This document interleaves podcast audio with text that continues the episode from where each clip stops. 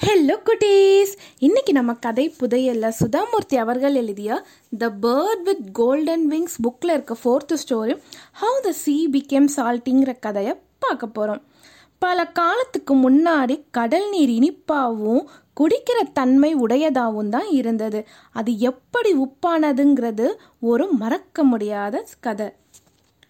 ஒரு ஊரில் ஸ்ரீதர்னு ஒருத்தன் இருந்தான். அவனுக்கு அப்பா அம்மா கிடையாது. அதனால அவன் அண்ணன் கேஷவ் கூடையும் அண்ணிய லீலா கூடயும் வாழ்ந்துக்கிட்டு வந்தான். கேஷவ் பார்த்தோம்னா ரொம்ப அமைதியானவன் அப்பாவி. லீலா பார்த்தோம்னா கொஞ்சம் சுயநல பிடிச்சவ எந்நேரம் கோவப்பட்டுக்கிட்டு கத்திக்கிட்டே இருப்பா.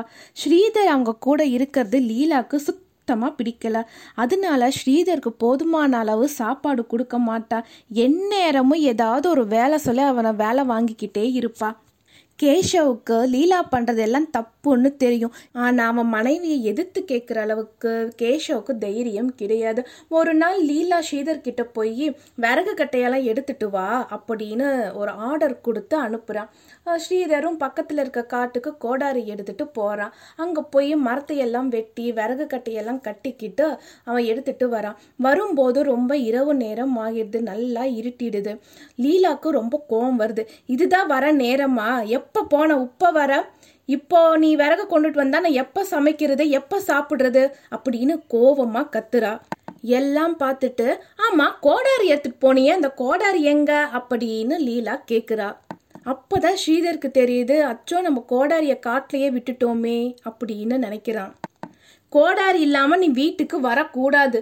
போ எவ்வளோ இருட்டானாலும் சரி எங்க இருந்தாலும் சரி நீ வீட்டுக்கு வரும்போது கோடாரியோட தான் வரணும் அப்படின்னு லீலா திட்டி அனுப்பிடுறா. பாவன் ஸ்ரீதர் நடந்து அந்த இருட்டு நேரத்துல காட்டுக்குள்ளார போறான். சொல்லப்போனால் இரவு நேரத்தில் அந்த நிலாவோட வெளிச்சத்தில் தான் ரொம்ப அந்த காலத்தில் இருட்டாக இருந்தால் நடப்பாங்க. ஆனால் அன்னைக்கின்னு பார்த்து அந்த நிலாவோட வெளிச்சம் கூட இல்லாததுனால பயந்து பயந்து அந்த இருட்டில் அவன் நடந்து காட்டுக்குள்ளார போனான். அவனும் தேடி தேடி பார்க்குறான் அவனுக்கு கோடாரி கிடைக்கவே இல்லை. கொஞ்சம் கூட யோசிக்காம நடு காட்டுக்குள்ளார போய்கிட்டே இருக்கான். அப்படி போகும்போது திடீர்னு வானம் இருட்டிக்கிட்டு மழை பொழிய ஆரம்பிக்குது. ஸ்ரீதர் சுத்தியும் முத்தியும் பார்க்குற எங்கேயாவது ஒதுங்கிறதுக்கு இடம் கிடைக்குமான்னு அப்படி அவன் பார்க்கும்போது தூரத்தில் ஒரு இடத்துல வெளிச்சம் பளபளன்னு மின்னுறது அவனுக்கு தெரியுது. சரி அந்த இடத்துக்கு போய் பார்க்கலாம் அந்த அந்த வெளிச்சம் இருக்க இடத்த நோக்கி அவன் நடந்து போய்கிட்டே இருக்கான். பக்கத்தில் ஒரு குகை இருக்கு. அந்த குகைக்குள்ளார இருந்து தான் அந்த வெளிச்சம் வருது. சரின்னு அவன் குகைக்குள்ளார போகிறான் உள்ள நுழைஞ்ச உடனே அவனுக்கு ஒரே ஆச்சரியம். ஏன்னா அவன் காடு முழுக்க தேடிட்டு இருந்த கோடாரி அந்த குகைக்குள்ளார இருக்கு. பக்கத்திலேயே நிறையா விறகு இருக்கு. அப்புறமா பார்த்தோம்னா அந்த கட்டையெல்லாம் எரிஞ்சுக்கிட்டு இருக்கு. நல்லா கூர்ந்து கவனிக்கும் போது நிழல் மாதிரி தெரியுது. அதுல இருந்து குள்ளர்கள் எல்லாம் வர்றாங்க. அந்த குள்ளர்கள் எல்லாம் ஸ்ரீதரை கவனிக்காம அந்த நெருப்பை சுத்திக்கிட்டு கையை கோத்துக்கிட்டு டான்ஸ் ஆடிக்கிட்டு சந்தோஷமா இருக்காங்க. ஸ்ரீதர் இதையெல்லாம் ஆச்சரியமாக பார்த்துக்கிட்டே இருக்கான் அந்த குள்ளர்களில் இருந்து ஒரு வயதான குள்ளர் வந்து ஸ்ரீதர் கிட்ட போய் வா நீ எங்களோட டான்ஸ் ஆடு அப்படின்னு கூப்பிடுறாரு. ஸ்ரீதருக்கு ஒன்றும் புரியல. என்ன நடக்குதுன்னு அவன் யோசிக்க கூட நேரம் இல்லாத மாதிரி இருந்தது. அவன் அப்போ தான் கவனிக்கிறான் நெருப்பு வந்து அணையிற மாதிரி இருக்கு. உடனே அவன் என்ன பண்ணுறான்னா அந்த கோடாரியை வச்சு இன்னும் ஒரு சில கட்டையெல்லாம் உடச்சி அந்த நெருப்பில் போடுறான். இப்படியே அந்த நெருப்பு அணையிற சமயத்தில் அங்கே இருக்கிற எல்லா கட்டையுமே வெட்டி வெட்டி போட்டு அந்த நெருப்பை அவன் மூட்டிக்கிட்டே இருக்கான். அந்த குள்ளர்களுக்கு எல்லாருக்குமே இந்த ஸ்ரீதரை ரொம்ப பிடிச்சி போயிடுது. விடியறதுக்கு ஆரம்பிக்குது. ஸ்ரீதர் கிட்ட வந்து குள்ளர்கள் எல்லாம் நன்றி சொல்கிறாங்க நேற்று இரவு வந்து நீ எங்களை சந்தோஷமாக வச்சிருந்தா. நெருப்பு அணையாமல் நீ தீ மூட்டிக்கிட்டே இருந்த. ரொம்ப சந்தோஷம். உன்னோட உதவியை நாங்கள் என்றைக்குமே மறக்க மாட்டோம். அதே மாதிரி நாங்கள் உனக்கு ஒரு பரிசு தரலாம் இருக்கும்னு சொல்லி ஒரு மாயாஜால விசிறிய ஸ்ரீதர் கிட்ட கொடுக்குறாங்க. இந்த விசிறியோட விசேஷம் என்னன்னா நீ என்ன பொருள் வேணும்னு ஆசைப்படுறியோ அந்த பொருளை நீ இந்த விசிறிக்கிட்ட சொல்லி இப்படியும் அப்படின்னு அசைச்சைன்னா உனக்கு அப்படி வானத்திலேருந்து நீ கேட்குற பொருள் எல்லாம் வரும். போதுமான அளவு உனக்கு கிடைச்ச உடனேயே போதும் போதும் போதும் அப்படின்னு நீ மூணு தடவை சொன்னேன்னா மேலே இருந்து விழறது அப்படியே நின்றுடும் அப்படின்னு சொல்லிட்டு ஸ்ரீதர் கையில் அந்த விசிறியை ஒப்படைக்கிறாங்க. ஸ்ரீதரும் அந்த விசிறியை பார்க்குறான். இது பார்க்கறதுக்கு சாதாரண விசிறி மாதிரி தானே இருக்குன்னு மனசுக்குள்ளாரையே நினச்சிக்கிறான். அதுக்கப்புறமா அந்த குள்ளர்கள் எல்லாம் அப்படியே மறைஞ்சு போயிடுறாங்க. ஸ்ரீதரும் காட்டை விட்டு வெளியில் வந்துடுறான். ஸ்ரீதரால் நம்பவே முடியல. நம்ம கிட்ட மாயாஜால விசிறியா? சரி நம்ம இதை சோதிச்சு பார்க்கலாமேன்னு அந்த விசிறியை அசைச்சிக்கிட்டே சொல்கிறான் எனக்கு சுட சுட சாப்பிட்றதுக்கு உணவு வேணும் அப்படின்னு கேட்குறான் அவன் சொன்ன உடனேயே வானத்தில் இருந்து பல வகை உணவுகள் எல்லாம் சுட சுட கீழே விழுது.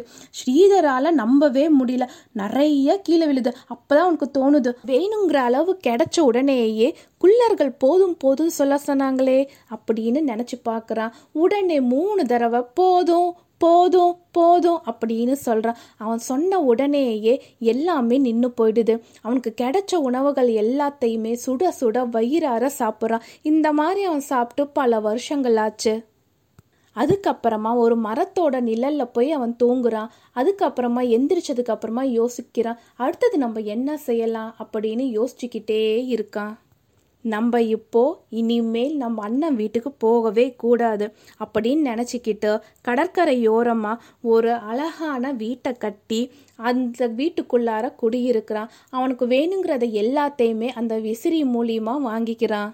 இப்படியே கொஞ்ச நாள் போகுது.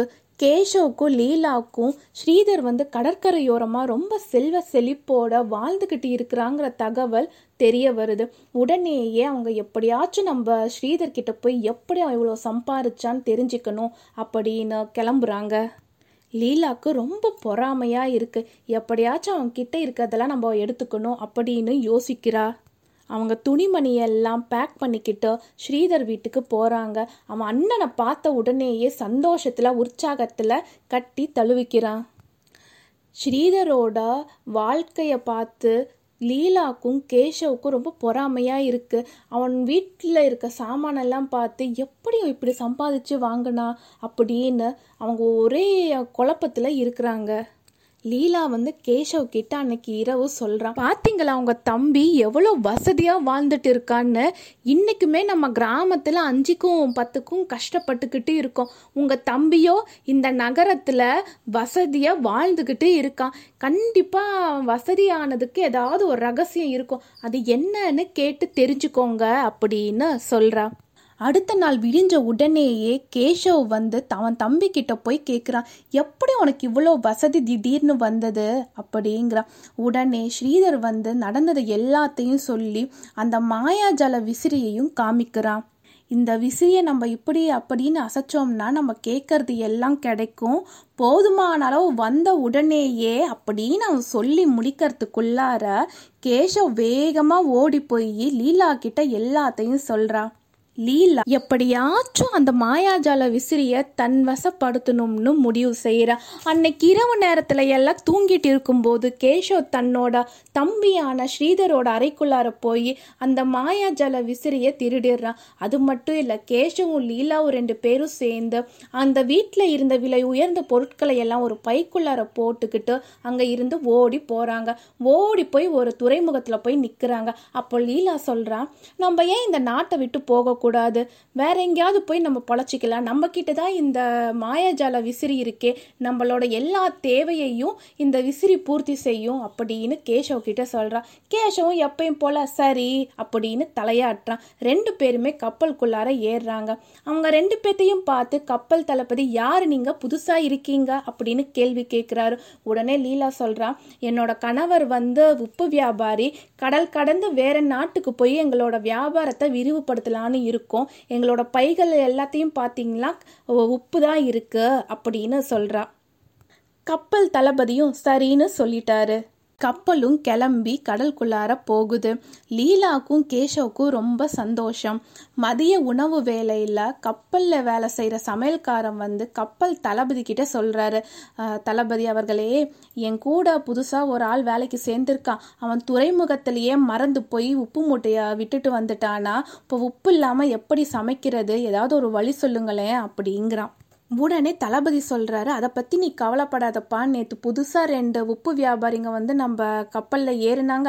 நான் அவங்க கிட்ட பேசி நான் உப்பை வாங்கி தரேன் அப்படின்னு சொல்லிட்டு கேஷவ் கிட்டேயும் லீலா கிட்டேயும் போய் இந்த மாதிரி உப்பு சமையல் கட்டில் இல்லை. நீங்கள் கொஞ்சம் உதவி செஞ்சு உப்பை கொடுத்தீங்கன்னா நாங்கள் அதற்குரிய பணத்தை அப்புறமா உங்ககிட்ட கொடுத்துட்றோம் அப்படின்னு தளபதி சொல்கிறாரு லீலா ஓரமாக போய் அந்த கையில் இருந்தது இல்லை அந்த விசிறி மாயாஜால விசிறி. அந்த மாயாஜால விசிறி விசிறியை அசைச்சி உப்பு வேணும்னு கேட்குறான் அவன் சொன்ன உடனேயே ஆகாயத்தில் இருந்து உப்பு மூட்டையா கீழே விழுது. ஆனால் அவளுக்கு எப்படி அதை நிறுத்தணும்னு தெரியல. உடனே கேஷவ் கிட்ட போய் கேட்குறா இந்த உப்பு மேலே இருந்து மூட்டை மூட்டையாக விழுந்துக்கிட்டே இருக்கு. இதை எப்படியாச்சும் நிறுத்துங்களேன் அப்படிங்கிறான் கேஷவும் போதும் வேணாம் நிறுத்து நிறுத்து அப்படின்னு என்னென்னமோ சொல்லி பார்க்குறான் ஆனால் அவனுக்கு போதும் போதும் போதுங்கிற வார்த்தையை மூணு தடவை சொல்லணும்னு தெரியல. ஏன்னா ஸ்ரீதர் சொல்லிட்டே இருக்கும்போது அவன் பாதியிலேயே ஆர்வ கோளாறுல கிளம்பி போயிட்டான். அந்த உப்பு மூட்டைகள் வானத்தில் இருந்து விழுந்துக்கிட்டே இருக்கு. அதை எப்படி கட்டுப்படுத்துறதுன்னு தெரியாம ரெண்டு பேருமே திணறி போய் இருந்தாங்க. நிறைய உப்பு மூட்டைகள் கப்பலில் விழுந்ததுனால அந்த பாரம் தாங்க முடியாம கப்பல் கடலுக்குள்ளாரையே மூழ்கி போயிடுது. இப்படியே பல நாட்கள் வந்து வானத்தில் உப்பு மூட்டை மழையாக பொழிஞ்சுக்கிட்டே இருந்தது. அதுக்கப்புறமா குள்ளர்களுக்கு இந்த விஷயம் தெரிய வந்து அந்த விசிறியை கட்டுப்படுத்தினாங்க. ஆனால் அதுக்குள்ளார அந்த மூட்டைக்குள்ளார இருந்த உப்பெல்லாம் கடல் நீரில் கலந்து உப்பாக மாறிடுச்சு. அன்னையில இருந்து கடல் நீர் உப்பு தண்ணியாக உப்பு நீராக மாறினது. இந்த கதையோட கருத்து என்னன்னா பேராசை பெருநஷ்டம். இந்த கதை உங்களுக்கு பிடிச்சிருந்ததா குட்டீஸ்? பாய்